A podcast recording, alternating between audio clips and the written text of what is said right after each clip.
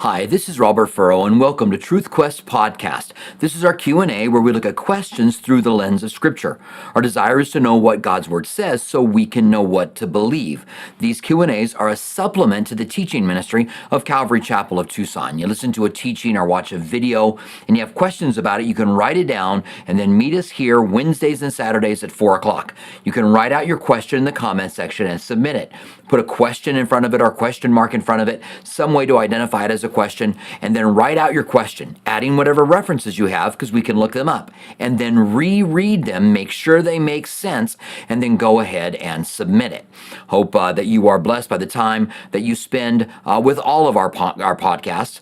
If it's the, our long form teaching, if it's our shorter hot topics, or if it's our Q and A, that God would use these to really reach out and touch your heart. Now, our first question comes from a question that is often asked and that is about God hating Esau and loving Jacob out of Romans chapter 9.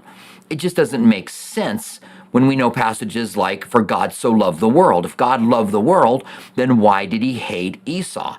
And it's often used by Calvinists as if they are individuals, that before Esau and Jacob were born, God saw him and chose uh, Jacob over Esau, and um, and that proves that God chooses one person before another um, over another, and it has nothing to do with our own personal choice. We're predetermined by God to either be lost or saved, and I want to show you that that's not what Romans nine is talking about. And I want to show you that by first of all looking at the verse that it quotes. See, when you read that passage, it says as it says, which is the context. So you want to look at the immediate context, but you have to also look at it in the larger context. The larger context is if it's a quote from the Old Testament, you've got to go back to see what you can learn from the Old Testament quote, to see what kind of things that he's saying, so that you don't get confused on exactly what it is. This is just gathering all of the information that we can gather to be able to make the best interpretation of whatever passage uh, that we are looking at. So I want to go ahead and put this on the screen here. This is Malachi 1. It says, The burden of the Lord, or the burden of the word of the Lord to Israel by Malachi, or the Italian prophet Malachi which is a very bad joke.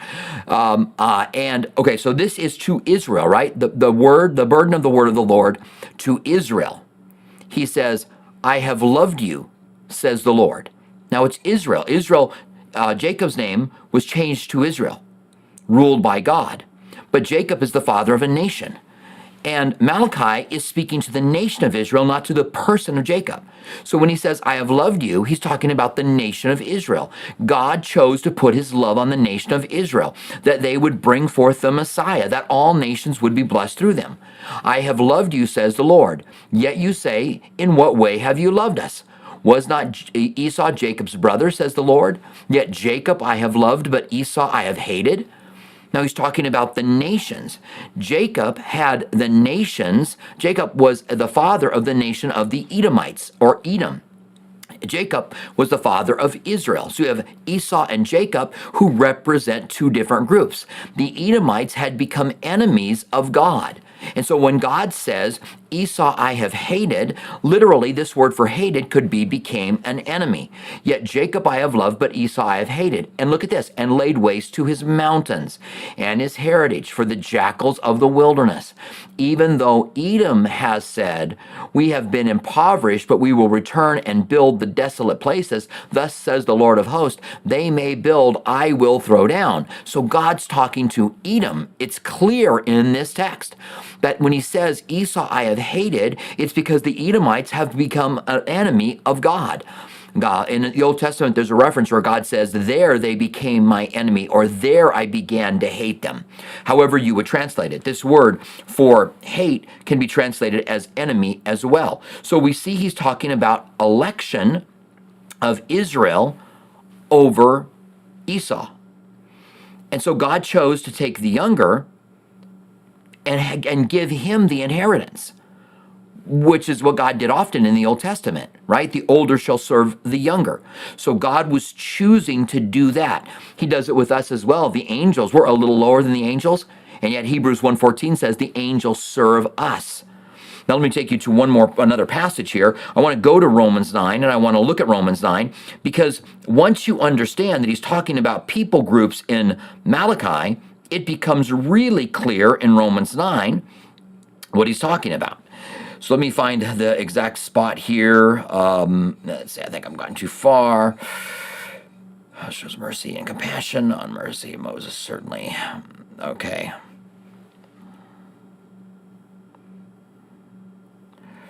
Um, just give me a second here. And let me find it.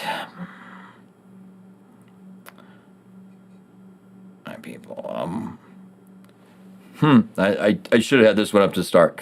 I could find the other one really quick. Um, um, yeah. Okay, let me let me find this here. I know it's in here. I should have pulled it up. I should have looked at it quicker. I mean, I should have pulled it up first. Um, okay, sorry. this is funny. Well, I don't want to read the whole thing. But I might have to. All right, here we go, finally. All right, let me put this up on the screen for you here. And I want to go back just a little bit um, so it says in verse 10 of Romans chapter 9, and not only this, but when Rebekah also had conceived by one man, even by our father Isaac, for the children not yet being born, having done any good or evil, the purpose of God according to election might stand, not of works, but of him who calls.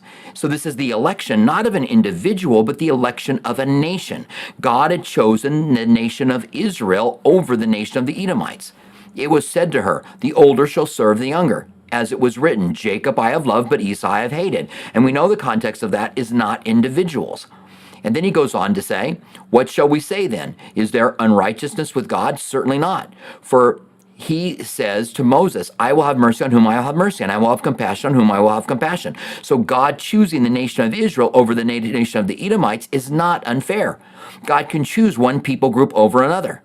So then it is not of him who wills, nor of him who runs, but of God who shows mercy. For the scripture says to Pharaoh, for this very purpose I have raised you up, that I might show my power in you, and that my name may be declared on the earth. So God chooses how he's going to use people to be able to do certain things. Now, when we get to the end of this passage, let me just go ahead and get there, we see clearly he's still talking about people groups, but now he's talking about the Jews and the Gentiles. He says in verse uh, 23, and that he may make known the riches of his glory on the vessels of mercy which he had prepared beforehand for glory, even us, whom he called not of the Jews. So notice he's not saying even us as individuals, but us as those who believe. So God chose as vessels of mercy those who would believe in him, not those who were born Jewish. He says, not of the Jews only, but also of the Gentiles. So it's anyone who believes on him as he says in Hosea, I will call them people who are not my people, and her beloved who was not my beloved. And it shall come to pass in that place where it was said to them, You are not my people, therefore, or, or there they shall be called sons of the living God. Isaiah also cries out concerning Israel, though the number of the children of Israel may be as the sand of the sea, the remnant will be saved.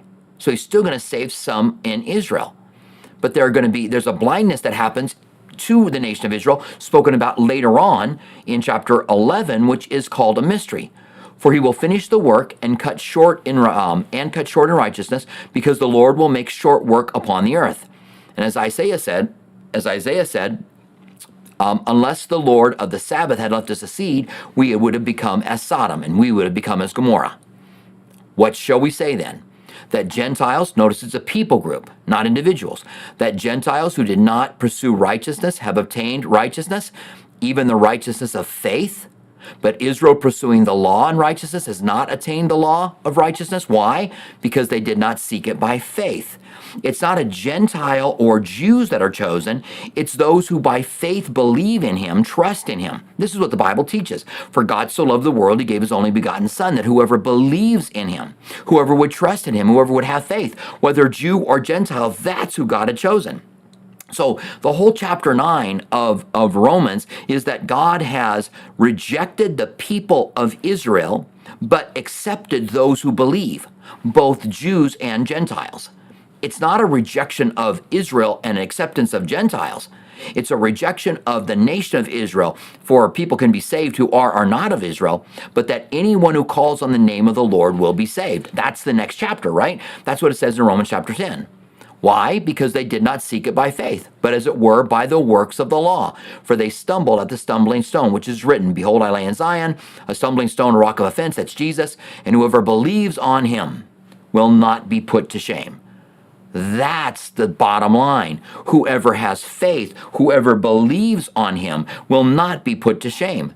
And so we can clearly see as we look at this passage that it's not about choosing and rejecting individuals or loving and hating Esau and Jacob as individuals. It's about the nation of Israel being chosen. And then how God moved from the nation of Israel. And that's what's changed here. In Romans chapter 9, so what has changed? Well, God has, has called the Gentiles and anyone who believes, Jew or Gentile, because in God there's neither Jew nor Gentile. So it doesn't matter as long as you believe. So the contrast of that God can do whatever he wants, he wants to make vessels of honor and vessels of dishonor. The vessel of dishonor is the one whom God who doesn't believe.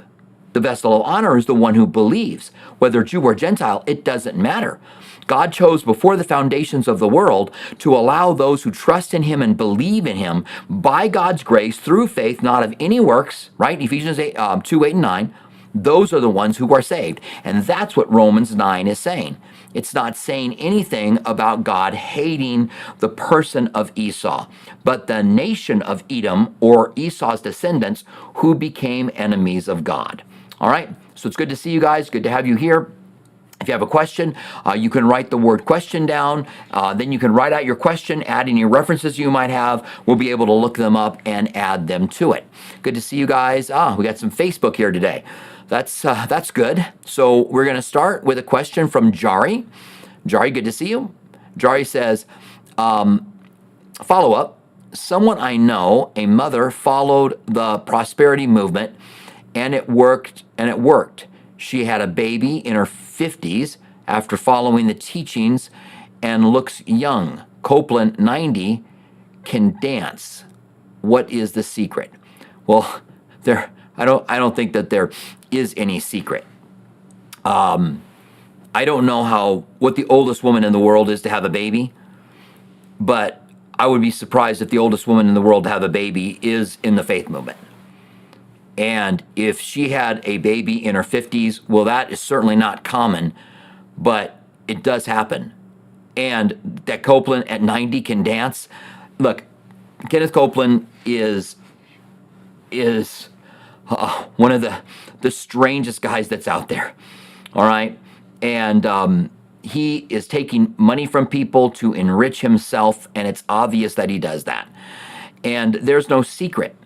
Um, if people, good things happen to, to all people, bad things happen to all people. So, by this very argument, Jari, that you're making, or by the argument that you're attempting to make here, is you could say, well, there's someone who is a Muslim and they're rich. They're in Saudi Arabia and they're following Islam. And so, what's the secret? Well, no, things good and bad things happen to people everywhere and in all kinds of groups. And bad things happen to people who are in the prosperity movement, and good things happen to it. So, this is what we would call anecdotal evidence that your experiences do not equal the truth. People often will do that. They think, well, I did this, this was the outcome, therefore it must be true. That's anecdotal. In order to do a study, you would have to get hundreds of people, better yet, thousands in the faith movement and then thousands outside of the faith movement. Put them into a controlled study where you can control what happens to them by what they believe. And, and then you would have your parameters. Are these going to be Christians who aren't part of the faith movement? Do they not believe the, the passages of the faith movement that God wants you rich or that God never wants you sick? And then you have Christians who do believe these things, and then see if there's any anomalies out of thousands of people. The larger the study, the better. The more defined the differences between the groups, the better. That would be a way to look at a study. And if then you came and you said, you know, 50% of the people were, were, were richer in the prosperity group than, than the, the other group, um, I don't even know if that would still tell you much, but at least it would be better than one person who went to the faith movement and had a baby in her 50s, or Kenneth Copeland who at 90 can dance. If um, I play golf with an 87 year old who hits the ball almost as far as I do, so he's almost 90. He is a he's a he's a lawyer. he's not a, he's not a Christian. I I'm, I'm praying for him, but he's not a Christian. He's 87 years old. He hits the ball, uh, like I said, almost as far as I do. And um, as far as, as, as men who are 30 years younger than him do, he hits the ball further than a lot of guys who are a lot younger than him. And I could say by that, hey, becoming a lawyer is going to allow you to be able to hit the ball a long way. So if he's 87 years old and he can still hit the ball that far, almost 90, right? And he can still get out there and golf nine holes and, and, and hit the ball that far, then what's his secret? it's, it's got to be becoming a lawyer, right? Because he's a lawyer and he's able to do that. Your experiences do not equal truth. That's anecdotal evidence. So you're saying, I had this experience, so it must be true. It, it doesn't equal truth. Our, our authority isn't even studies, Jari. Our authority is God's word. Now, there are other authorities in our lives, but the ultimate authority is God's word by which everything else is tested against. And so um, I'm going to be, I, I, I want to go on the record, by the way, that this question was asked so that when someone says that I'm always talking about the faith movement, they know um, that I was asked this question about it. Um, the Bible clearly says if people teach godliness as a means of financial gain, withdraw yourself from them. And we are not to serve and follow God to gain what we can gain, but to sacrifice what we can sacrifice for Him. All right, Jari, thank you very much. And if you do have a follow up to this uh, this question, I'll go ahead and take that if you need some clarification on what I'm saying. All right. So uh, we have a question from Manny. Manny, good to see you. Manny says, question in Matthew 24, tribulation, second coming context, verses 38 through 44, can this refer to the pre tribulation rapture and Luke 21, 34 through 36 also? Thank you for all you do. Blessings, Maranatha. Uh, Lord Jesus Christ. Amen. Maranatha. All right. So um, I like to use Luke 17 rather than Matthew 24, and I'll tell you why. So let's go to let's go to Matthew 24. Let's go to the verses you're talking about first of all. So Matthew 24, we'll start in verse 38. Thanks for putting the references in there. Um, and so it says, um, I'm going to go ahead and put this up here on the screen for you. And here we go. Um, for as in the days before the flood, they were eating and drinking. Let's see if we want to go back one more. We do. Um, we want to go back to 37. But as in the days of Noah, so will be the coming of the Son of Man. So there's going to be something about the days of Noah that were like the Son of Man. For in, as in the days before the flood, they were eating, drinking, marrying, given in marriage until the day that Noah entered the ark. So what is it like? They're eating, drinking, given in marriage. Things are going on as normal. When all of a sudden, sudden destruction comes upon them. And, and when Noah entered the ark, then it happened. And did not know until the flood came and took them all away. So also the coming of the Son of Man um, so also will the coming of the Son of Man be. Then two men will be in the field, one will be taken and another one left. And it's popular today to say that the evil person is taken and the one that is left is the righteous person. So I take it that they're they're post tribulation when they say that. So they believe that Jesus comes back again and the wicked are taken off of the earth and the righteous remain. Um, but that's not the way that I read this passage. Two women will be grinding at the mill, one will be taken and the other left. Watch therefore, for you do not know what hour the Lord is coming.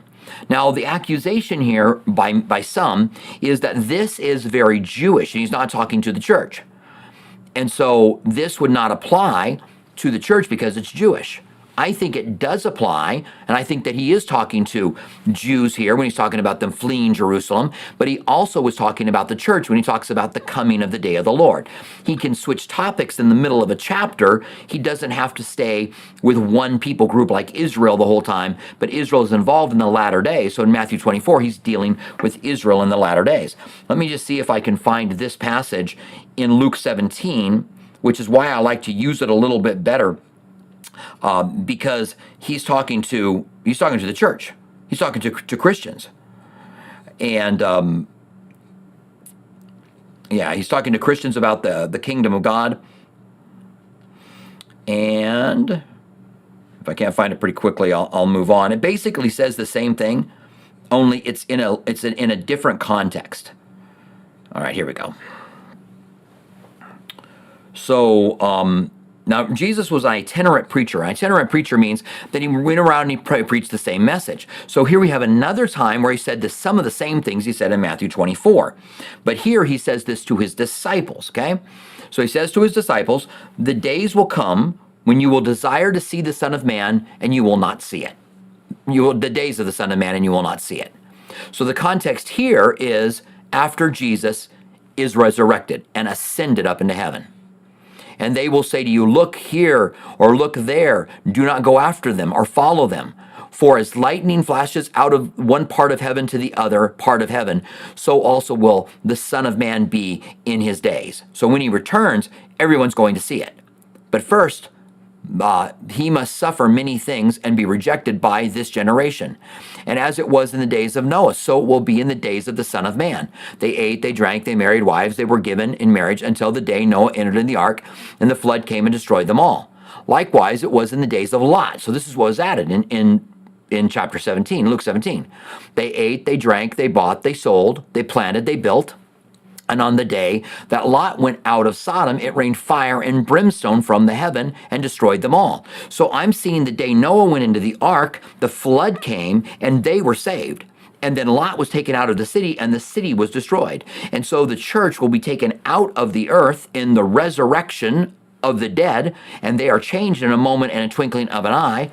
Even so, will it be in the days that the Son of Man is revealed. In that day, he who was on a housetop and his goods are in the house, let him not go down and take them away. And likewise, the one who is in the field, let him not turn back. Now, this would be the uh, this would be uh, of the nation to the nation of Israel about the abomination of desolation. He goes on to say, Remember Lot's wife, whoever seeks to save his life will lose it, whoever loses life will, will save it.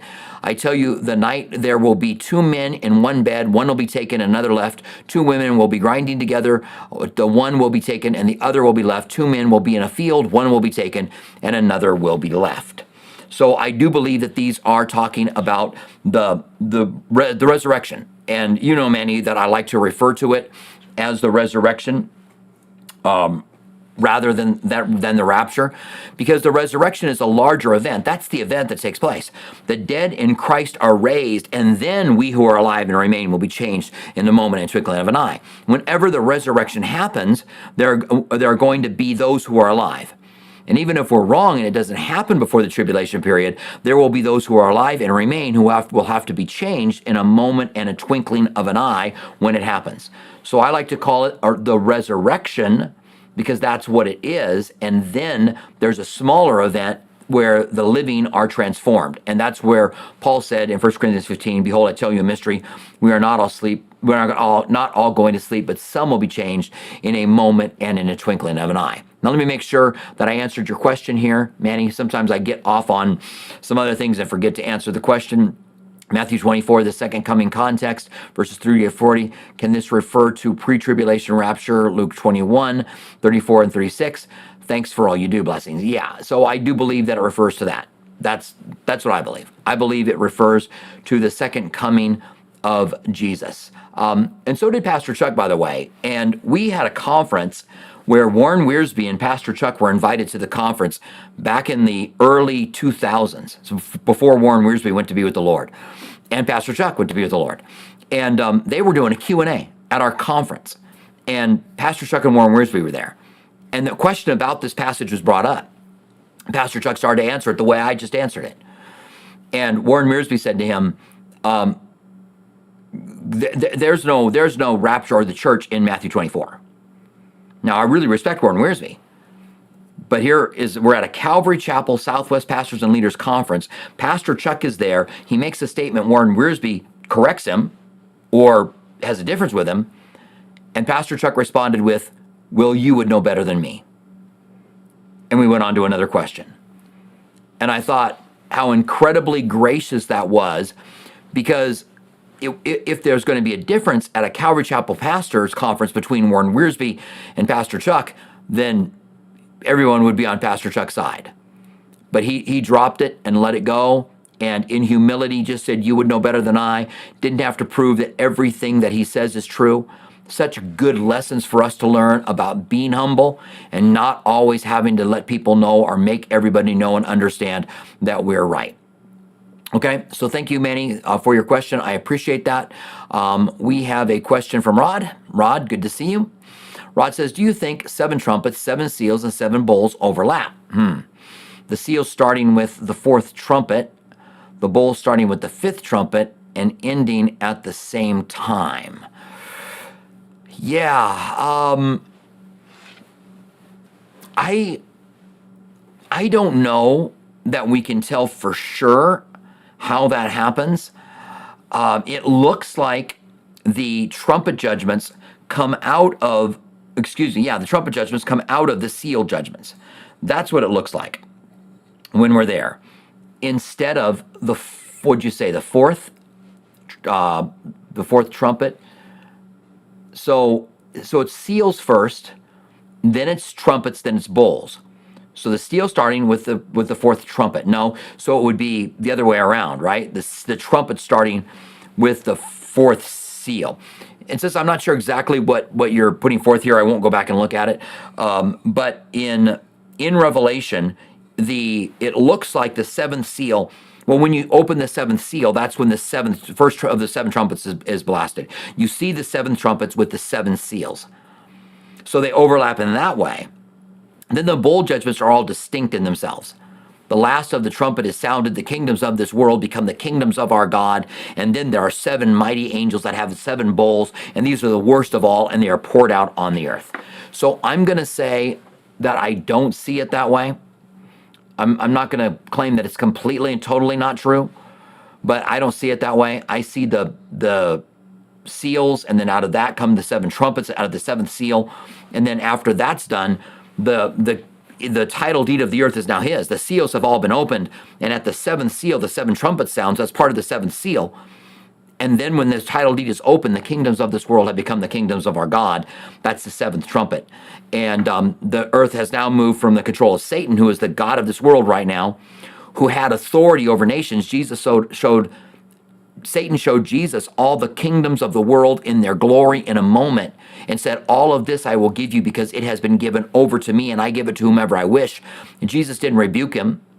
And in order to be a real temptation, Jesus had to have control over the kingdoms of the world and give them to whoever he wishes. So he has to be the God of this world right now. So somehow dominion was given to Adam and Eve in Genesis and taken by Satan.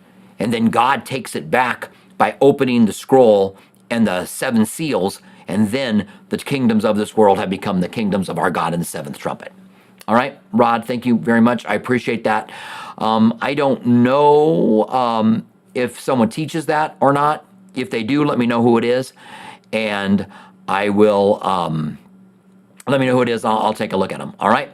Um, good to see you, Vance. I realized after I was reading back through the questions that I didn't really answer your question. I, I brought up something else um, from the question that you had this last week. I was in a hurry near the end. Um, but Vance says uh, Kenneth Copeland is of the devil. And um, I tend to agree, by the way. Thank you, Vance. I appreciate that. All right. So, um, Jason, we have a question from Jason. Um, Jason says, Question The flat earthers talk about the firmament in Genesis and other places in Scripture and say it proves the earth was flat. What exactly is the firmament? Yeah, so um, let's go ahead and go to Genesis and see if we can read it. And I'm not familiar with all the arguments of the flat earthers. All right, I can say that I don't agree with it, but um, Jason, I'm, I'm not familiar with it. Um, if you want to know more information about it, I listened to a podcast by Mike Winger on the flat earth arguments. I just listened to it while I was driving, so I didn't study in depth in it. Um, but I liked a lot of the things that he said, so that may be a resource for you to look at. And I don't know if he talks about the firmament in that, but let's go ahead and go to Genesis chapter 1. Jason, let's take a look at this. In the beginning, God created the heavens and the earth, and the earth was without form and void, and darkness was over the face of the deep and the Spirit of God was hovering over the face of the waters. Then God said, Let there be light, and there was light, and God saw that the light, that it was good, and God divided the light from the darkness, and God called the day light day, and the darkness he called night. So the evening and morning were the first day. Then God said, Let there be a firmament in the midst of the waters, and let it divide the waters from uh, the waters. Thus God made a firmament and divided the waters from the waters which were under the firmament from the waters which were above the firmament. And it was so. And God called the firmament heaven, and so evening and morning, and was the second day. All right, so let me go back here, Jason. Um, I have not studied Revelation, I mean, excuse me, Genesis and the creation passages in a long time. So, what I'm going to say here is a bit dated, and I would want to do a little bit more work on it. But I'll tell you how, at least my understanding was the last time I went through it, that God had made a canopy that covered the earth. Also, the axis of the earth was straight up and down. And God gave made a canopy that covered the earth. This would be a filter for a lot of the UV rays that would come through. And there were waters in the ocean, and then the firmament and then waters above, which were in a cloud canopy that was always around the earth. And there were no rain in those days, the Bible says, and a mist would come up and water the ground. So the water wouldn't fall from the clouds like it would uh, um, during the flood and after the flood. And this is explained as to why people could live 900 years because we weren't affected, our bodies weren't affected by the, the sun, the rays of the sun, the way that they are today. And we know that, hey, you get out in the sun, you spend a lot of time in the sun, you age a lot faster, and there's rays of the sun that actually go all the way through you. And so it's causing us to age at a more rapid time. That's the idea, anyway. Um, and then at the flood, the upper canopy fell to the earth, and the springs of the earth were opened, and the water covered the entire earth up to a certain depth. And um, and then the canopy was gone, the firmament was gone. So that's my understanding. And then it says, and I think it's Isaiah, that the valleys and the mountains came up and down. So God rearranged the earth. So mountains were higher and the valleys were lower. And the water that fell from the canopy, the water above the firmament that fell to the ground, is still here on the earth although all of it would be in um, in the earth now, but mountains were pushed higher and valleys were pushed lower so that the the water could cover the entire earth. Um, I know that there's four corner passages that they use. Um, that there's some other passages that they use. Um, I think, I think it's to me. I mean, I'm a skeptical guy. Okay, and um, I'm even skeptical when it comes to the things of God. There are a lot of things that people will find as evidence in the Old Testament for prophecy that I that I go, I don't I don't know if that's really a good prophecy to go to. I find incredible prophecies, don't get me wrong. It's just when people mention 350 prophecies Jesus fulfilled, and I go back and look at those 350 prophecies, a lot of them are like, um, I'm not sh- that's not clear enough for me. I see why they say it, but I like things to be clearer. And so I'm a pretty skeptical person. I have to have things really laid out for me. I really want to be a Berean and search the scriptures and make sure that the things are so. So I'm very skeptical about the flat earths, earthers and what they say. Um, and um, let me just take a look here and see if I can find um, the YouTube page with the uh, that uh, Mike Winger did. Let me just, um, I'm just going to take a second here.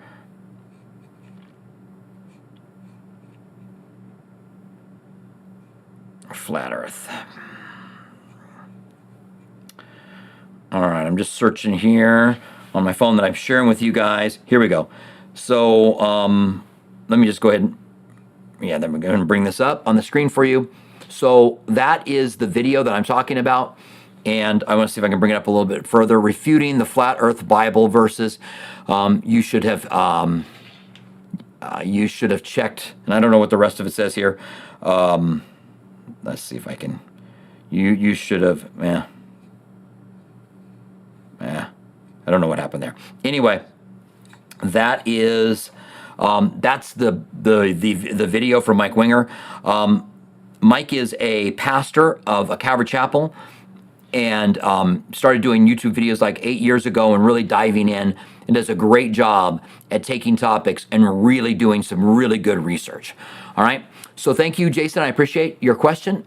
Uh, we have another question from TC1. Um, TC says, uh, question Was Lamentations written before or after Jeremiah? Thoughts? Um, sorry, TC. Uh, I haven't I haven't looked into it. I just don't have that information on the top of my head. I'm going to say that I think it was Jeremiah and then Lamentations, but I could so be wrong with that. I don't have anything I'm thinking of, or um, it's been a long time since we taught Jeremiah and Lamentations. So I'm just going to have to say I'm not sure. If I think about it later on, I'll look it up um, and see if there was anything that showed that one was written before the other. All right. But thank you, TC, for your question. I appreciate that. Sorry, I couldn't be of any more help than that. Um, that's the nature of asking questions. You know, you don't have you don't have time to go and look things up, and maybe you can remember and look them up later. So we have a question from uh, Barbara. Barbara says, "I recently have fully embraced, Lord, not my will but yours." Okay, I like that. Um, for my life, Psalms 37, 4 and 5 says, "Delight in the Lord, and He will give you the desires of your heart." Are these two concepts in contrast? Delight in the Lord, He'll give you the desires of your heart. No, they're they're not a contrast. They're the same. So, um, I I really like this, and and this is one of my this is one of my favorite verses. Um, if I had I have a couple of verses that I would consider to be my life verses, but I really like this one for overcoming sin so when you're struggling and you got things going on in your life and you're not really able to get the sin out of your life and, and you're not really you're not really happy about the way you're living for Christ, then there's a couple of passages that help. One of them is walk in the spirit and you will not fulfill the lust of the flesh. So walking in the spirit, you got something going on, you, you walk endeavor to walk in the spirit and you will not fulfill the lust of the flesh. The Bible also says that with every temptation comes a way of escape. So you want to start looking for the way of escape in the area that you are tempted in, because God will give you a way of escape. And this passage, a delight in the Lord who'll give you the desires of your heart. So you delight in God and your desires change. Now your will is God's will because you're delighting in the Lord. Barbara, you delight in the world, and now you have worldly desires that God can't answer. An equivalent to this in the New Testament is John 15, where Jesus says, If you abide in the vine and my word abides in you, you can ask whatever you desire and it will be given to you. Again, it's it, it's not God. God isn't saying, look, if you desire heroin, then be, be in the vine and my word in you, and you can ask for heroin, you're going to get it.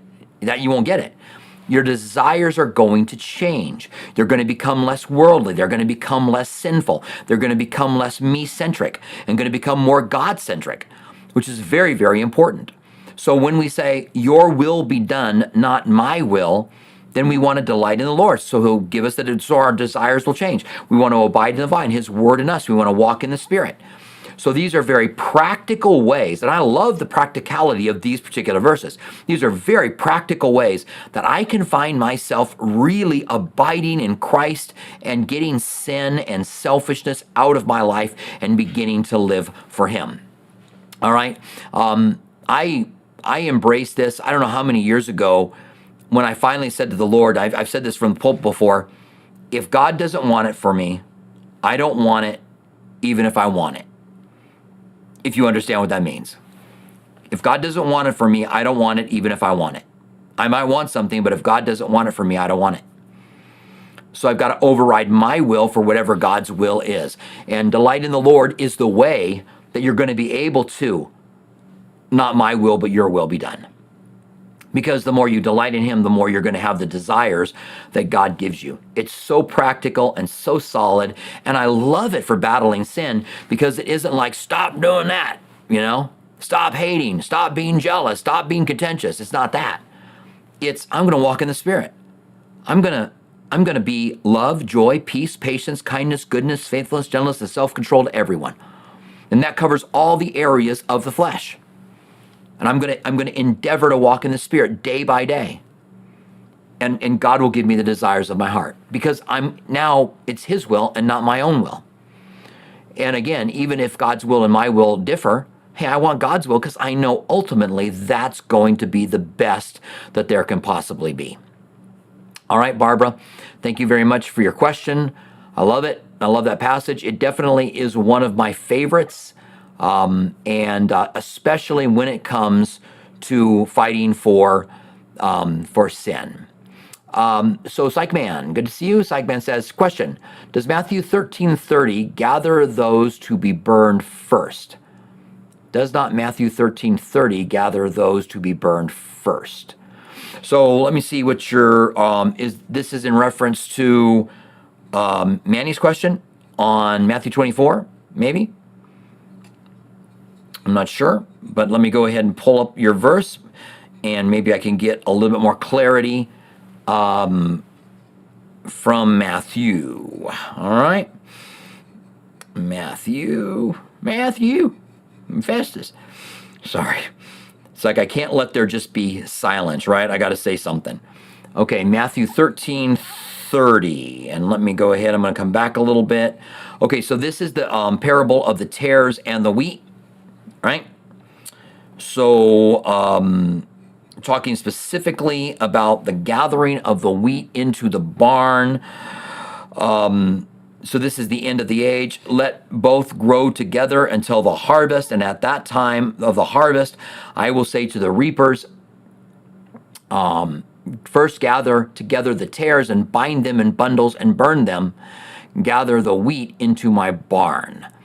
So when Jesus returns, the armies are gathered together to fight him, and he destroys them by the sword that proceeds out of his mouth and then those who are on the earth populate the earth during the millennium. When we come to the end of the millennium and the devil is released and he gathers together the people from the four corners of the earth, not a flat earth statement, by the way, and he, they all come against Israel, where, where Jesus is ruling from, it says that he consumes them with his fire. And so they are destroyed first if, if you want to do that. Now, I don't know that the construct of this passage necessarily has to be first and not at the same time. First, gather together the tares and bind them into bundles and burn them, and then gather the wheat into my barn. Um, this is a parable. And in a parable, it's not a construct like a command would be. So if Jesus were giving a command, follow my instructions to the T here, this is what's going to happen then you could take the orders and have them be something. But in a parable, when you try to make a point out of something that's that's secondary to the text, the first idea here is that there's going to be false believers. And the false believers are going to be revealed and they're going to be burned up while the other ones go into the barn. So the order that that happens, I don't know that you can argue from this passage. Um, you could say, well, it says first, but he's talking about tares and wheat. So how is the, what is the way that you you do tares and wheat? I don't know. Why is it easier to take the tares out first and, and throw them and burn them with fire and then the tares and the, the wheat later? And is that same thing that's true about tares and wheats true about false Christians and non-Christians? And that's where we don't know. But I do think that there is a way in which the false believers are revealed, both at his return, his glorious return, at the end of the tribulation period, and the way that he consumes the enemies at the end of the tribulation period. All right? Thank you, Psychman. I appreciate that. So,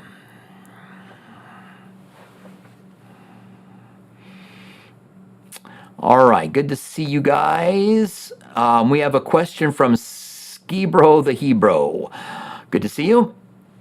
So Skibro the Hebrew says, um, "Are we um, to the, are we are liable to this commandment to replace our neighbor's ox?" Exodus 21 33. When a man opens a pit and does not cover it, and an ox or a donkey falls into it. All right, so I'm gonna I'm gonna answer your question by talking about the broader topic. All right, ski bro. Um, we are not under the law.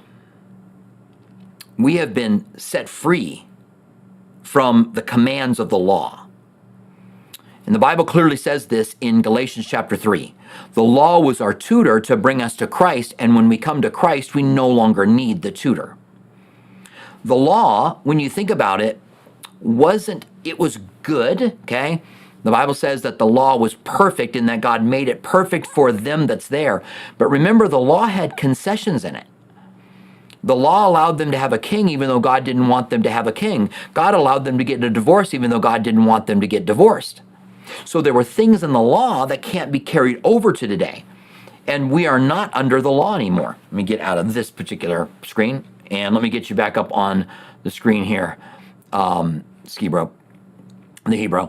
Um, so, no, we are not. Now, what happens if I live in a rural area, like where I was born, and the neighbor's ox in, in Clinton, Iowa, okay, and the neighbor's ox wanders over and falls into a pit um, do we have to replace the ox? Well, what does love tell you to do? Because the Bible, because Jesus said, and the Bible says, that we fulfill the law and the prophets in two commandments that we love the Lord our God with all our heart, soul, mind, and strength, and our neighbor as ourselves. And so I'm not going to, I'm not going to steal from my neighbor if I'm loving them. I'm going to want to do what's right. Was it my fault that the ox wandered over and fell in? Do I have that responsibility? Remember, a lot of the laws in Exodus, Leviticus, were written for their culture, for their time, and, and not in our culture and in the day that they lived. And so there were, because slavery was a thing in their day, there were commands about slavery. There, slavery was a thing in the New Testament. And so there's there's direction towards slaves on how they're supposed to act towards those who are their masters. It doesn't mean God thought slavery was a good idea or thought a good thing. It was just that it was part of that world. So we are not under the law. Um, Genesis, uh, Galatians also says, if the law could save us, then Christ died in vain. So if you think you have to keep those particular laws in order to be saved, um, Jesus said, not one jot or tittle of the law will be done away with until it is fulfilled, until it is completed. And Jesus completed it. He became our sacrifice so we don't get sacrifices. He became our high priest that gave the sacrifices so we don't have a high priest. Uh, he became our Sabbath, rest, so we don't keep the Sabbath day. So Jesus fulfilled all of those things that were in the law. And so the book on the law has been closed. We are not living under it. It has been completed, it has been fulfilled, and we are not a part of it. All right? If you have questions about that and I didn't answer it, if you still have questions, you can ask a follow up. What do we got? Another 12 minutes or so here. Um, but thank you, Ski Bro. I appreciate it. Um, Live Phoenix has a question. Like Phoenix says, uh, what exactly is the Leviathan mentioned in Job? Is it a real creature, dinosaur, or is it an evil spirit? I think, again, here I'm, I'm so I, have been pastoring for 38 years. And um, one of the first books of the Bible we covered was Genesis.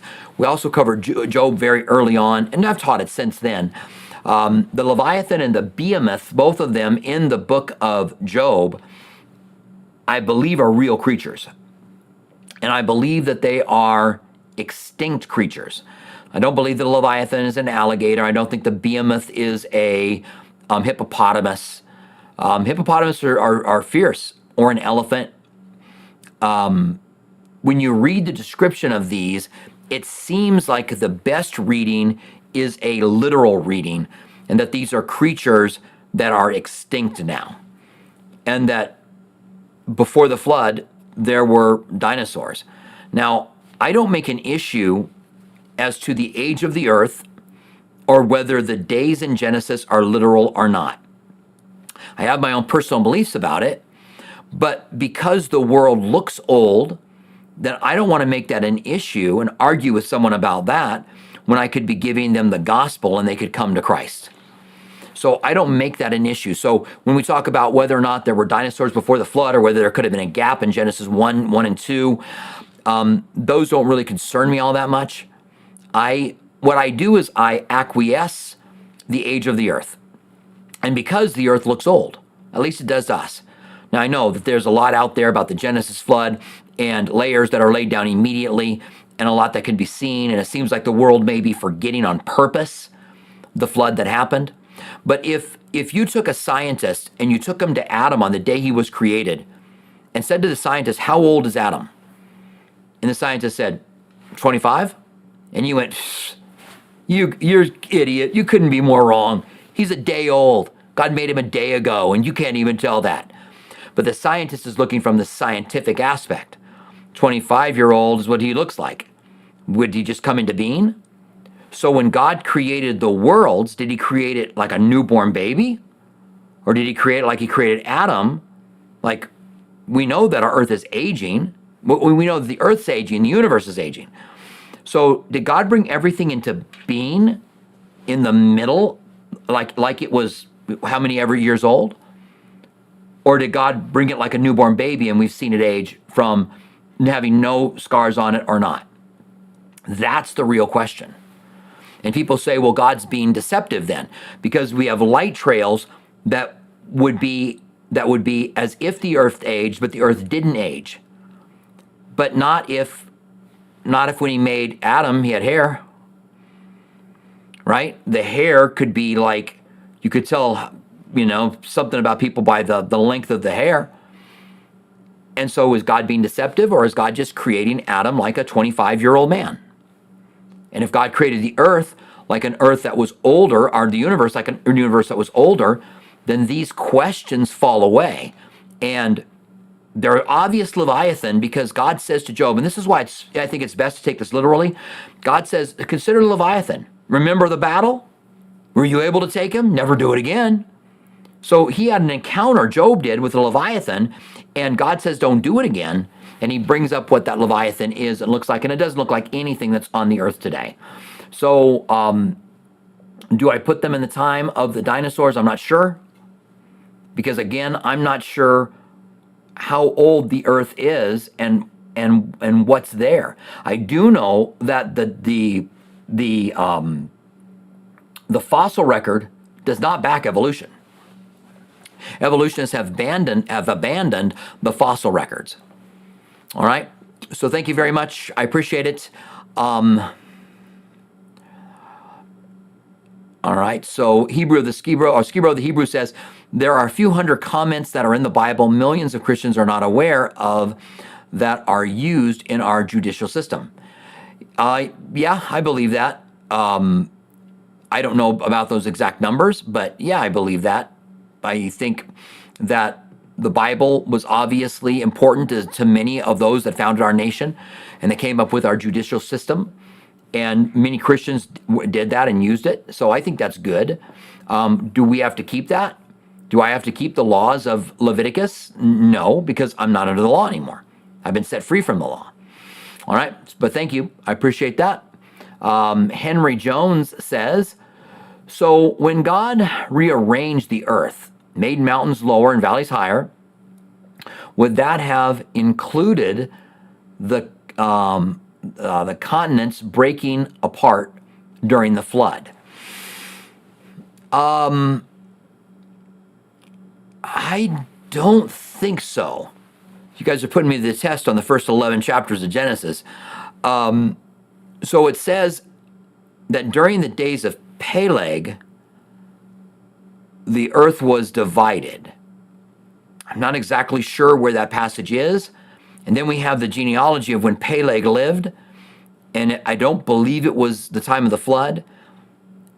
Even people who study the crust of the earth believe that at one time there was, I think they call it Pangea, one continent that split apart and drifted. And, and, and that drift is still going on to some degree today with the plates of the earth. Uh,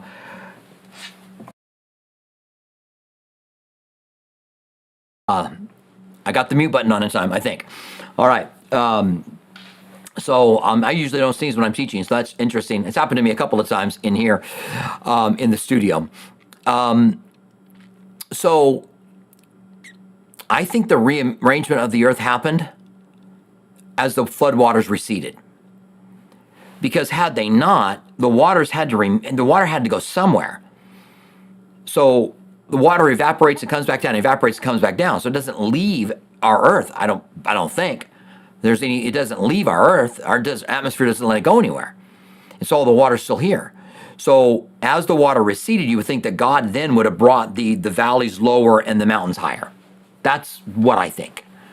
Um, again, I'm talking off the top of my head. I'm thinking out loud by what I know with passages. And if I gave some more thought to it, I might come up with something um, a little bit different. Um, Hebrew the Skibro has another a response to the question. Um, question, but since Jesus didn't discuss these other hundreds of commandments, then should we observe them? Example, replacing your neighbor's ox that was hurt or died in your property.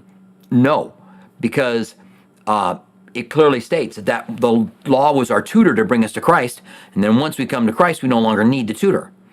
And that if the law could save us, we didn't need Christ. And it literally says in Galatians, we are no longer under the law. It literally says that. And Romans talks about it as well, very clearly, that we're not under the law. And people that try to put us under the law are going back to the battle that happened before um, Acts 15 where you've got a council that goes to Jerusalem with the very issue should the uh, the Gentiles keep the law. This was before the destruction of, of the temple in Jerusalem. There's still Christians in Jerusalem who are attending the temple. The early church did that. There's no reason to think that they didn't give sacrifices during that time. But God would put an end to that with the destruction of Jerusalem.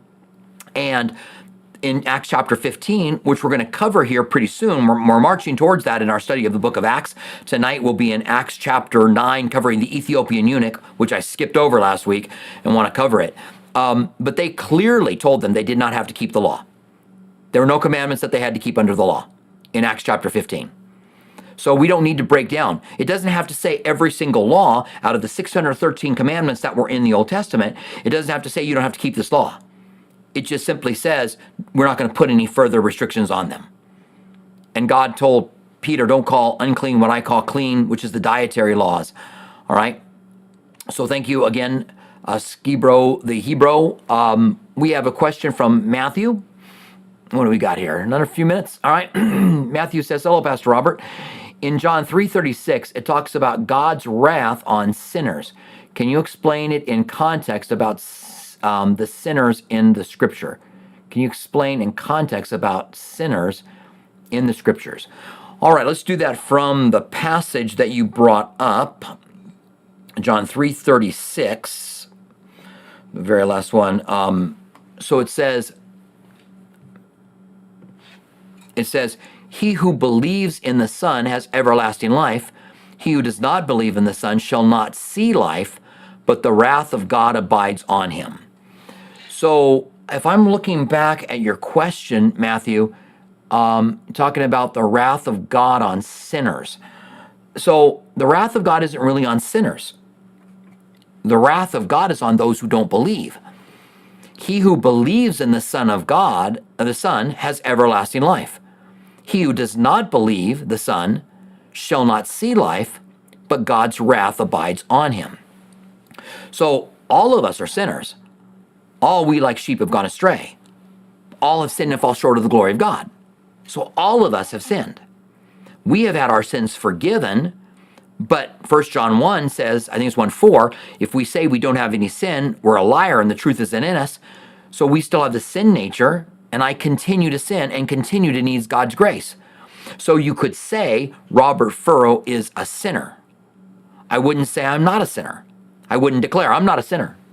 I've been forgiven by grace and God's mercies on my life. And by his mercy and grace, he is forgiving me of my sins as I endeavor to walk with him, as I'm battling against sin, trying to walk in the Spirit, delight in the Lord, uh, doing the things I need to do to get sin out of my life. But yet I'm a sinner. God's wrath isn't on me, but I am a believer. And so God's wrath is not upon me, but is upon those who don't believe. It's those that haven't been haven't received the Son. That's what really matters. He who believes in the Son has everlasting life. He who does not uh, believe in the Son shall not see life, but the wrath of God abides on him. So the wrath of God has been lifted from from you and me because we believe in Jesus, not because the um, because we're not sinners anymore. All right. So um, thank you very much for joining us today in our Q and A. Um, it was um, I enjoyed it. I really did. I love looking into God's Word. And um, again, this is a supplement to the teaching ministry that I'm involved in. So if as you're watching teachings, you have questions about what we're talking about. Tonight, we're talking about the Ethiopian eunuch. There's some really unique things there. It's not exactly what you think it is. And um, we're going to learn a little bit about evangelism. We're going to talk about baptism and whether or not that's salvation. So if you have questions about that study tonight, you can ask them um, next Saturday, all right? Um, but I really do appreciate you guys. Um, look, stay close to Jesus and endeavor to walk in the Spirit. Walk in the Spirit more tonight than you did today and more tomorrow than today, and more the next day than, than before. Endeavor to walk in the Spirit, and you will not fulfill the lust of the flesh. Delight in the Lord, and He'll give you the desires of your heart. What a great way for us to live. What a great way for us to do the things God's called us to do. All right, so God bless you guys. Love you. I am out. We will talk to you uh, next. Uh, we've got our Bible studies going on, but um, Lord willing, we'll have another Q&A next Saturday. So get those questions ready. All right, guys, we will see you later on. I'm out.